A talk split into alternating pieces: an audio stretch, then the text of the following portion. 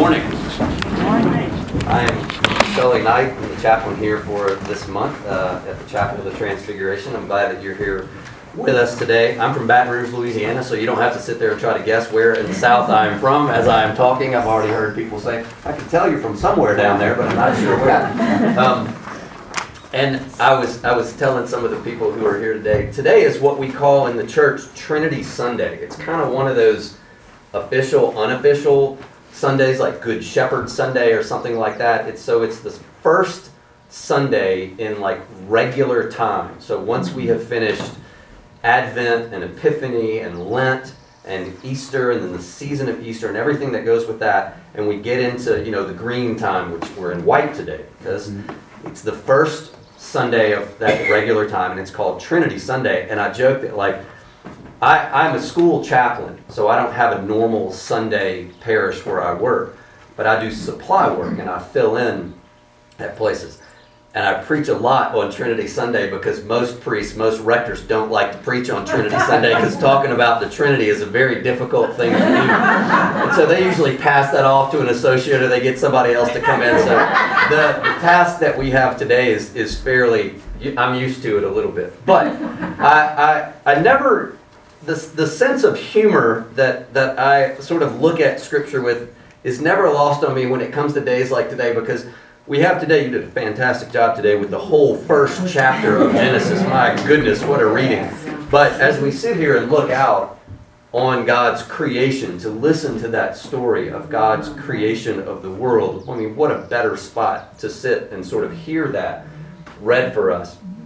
But I can't help but laugh when the next reading in Second Corinthians starts off with finally and you're like wait what? Like we just we just had the very beginning like the absolute first thing that there was and then now it's like and the last thing i'm going to tell you is this. It's like wait a minute what about all the stuff in the middle? Like that's what we need to know and even jesus the the, the gospel that we have today from matthew i actually I, I looked it up just to double check the the lesson from second corinthians what paul says to the corinthians it's the last part of that book. Mm-hmm. So it's the second letter. So it's his last correspondence that we have. It's the end, period. It's the last thing I'm telling you. And then this is the last line of the Gospel of Matthew. Mm-hmm. It's the end. It's the last thing Jesus says, last time he spends with them. So we have the very, very beginning today. I mean, like in our Judeo Christian scriptures, Genesis 1 is where it all starts. And then we have these two things that are the very end. But if we think about it, we spend the vast majority of our time in the middle. So, like, what do we do? Like, where's where's the middle? Give me some help with the middle part. That's important. I was thinking about. I, I like to. I, I do I do a lot of trail races and run and things like that, and I think about the start of a race, all the anticipation, the beginning, and you know the end and the relief when you come and you cross the finish line. And but the work, the work all happens in the middle, you know. And like every, I work in a school, and so there's the beginning of school and the end of school, and all the excitement and energy that go into sort of those events that happen at the very beginning and the very end. But the day to day, the work really happens in the middle. And, and as, a, as a parent, I think about, you know, when your children are born and, and how your life changes. And I don't know what the end of that looks like because I haven't gotten there. But I mean, like, the constant work of what it is to be a parent or anything we do in our lives, we really spend so much time doing that part in the middle. And like today, you might think, we got nothing about the middle. We just got the, start and the end.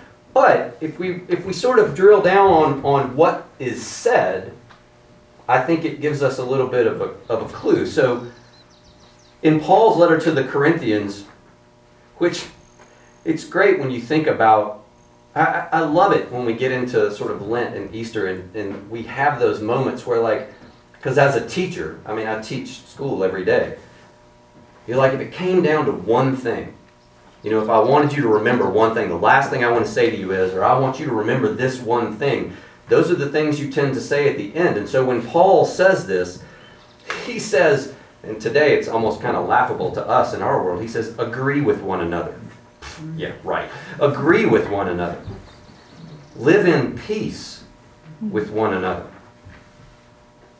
Which can seem impossible today. I don't think it seems any more impossible for us today than it probably did back then. But at times it might.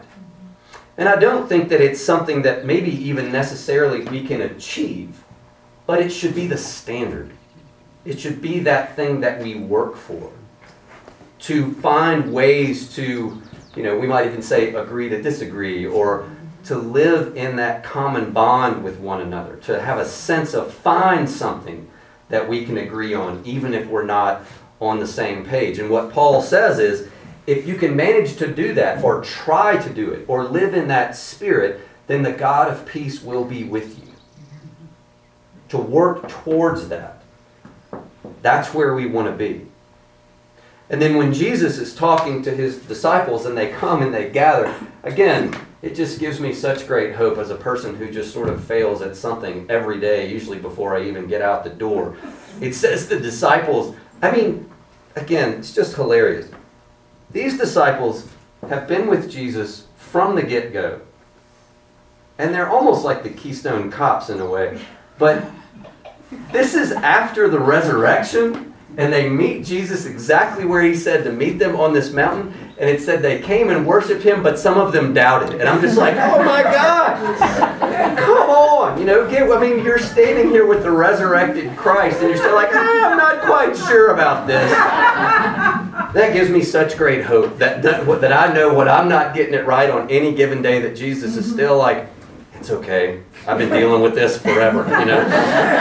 And so, and still, Jesus says to them, All authority on heaven and earth, like everything I've got, I give to you. This is after they doubted. This is not before. This is when he sort of sees them and understands them and knows them and loves them for everything that they are and everything they are not he says to them, I give you this power to go out and to make disciples and to baptize people in the name of the Father and the Son and the Holy Spirit. And that is the middle part.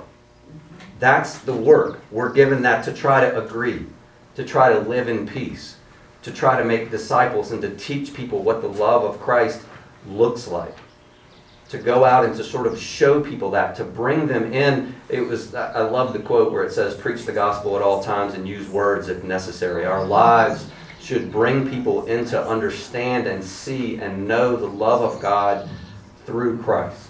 That is the work that we're given to do in the middle.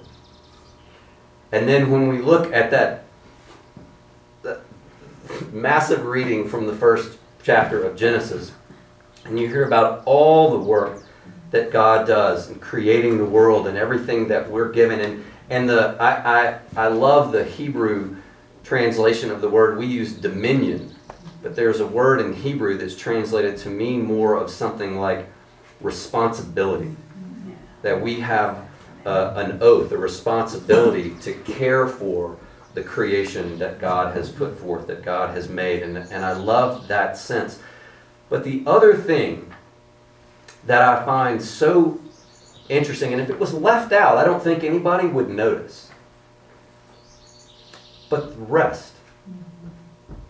I, I, I think if we had the story of creation and then we just went on and that wasn't mentioned, nobody would say, like, hmm, I wonder why God didn't take a break after all that. But it's become so common to us that God rests on the seventh day and that that was such an important part of Judaism and of, of the Hebrew life, of, of the rest, the laws that were built around not working on the Sabbath day. It's one of the things that with kids that I work with who are so overscheduled, parents running to all these places to get their kids to all these different things, I was like, we have lost that Sabbath. And we do. We think more about all the work that we have to do in the middle, that part between the beginning and the end. But one of the things that's just as important as all of the things that we're given to do, all of the tasks and the work that God gives us, is to take times to rest, to stop, to not feel bad about not being productive or feel like we're being lazy, but to realize that to rest and to rejuvenate and to recreate ourselves is what God calls us to. It is not an afterthought, it's purposeful. It's from the very beginning a command that we are given.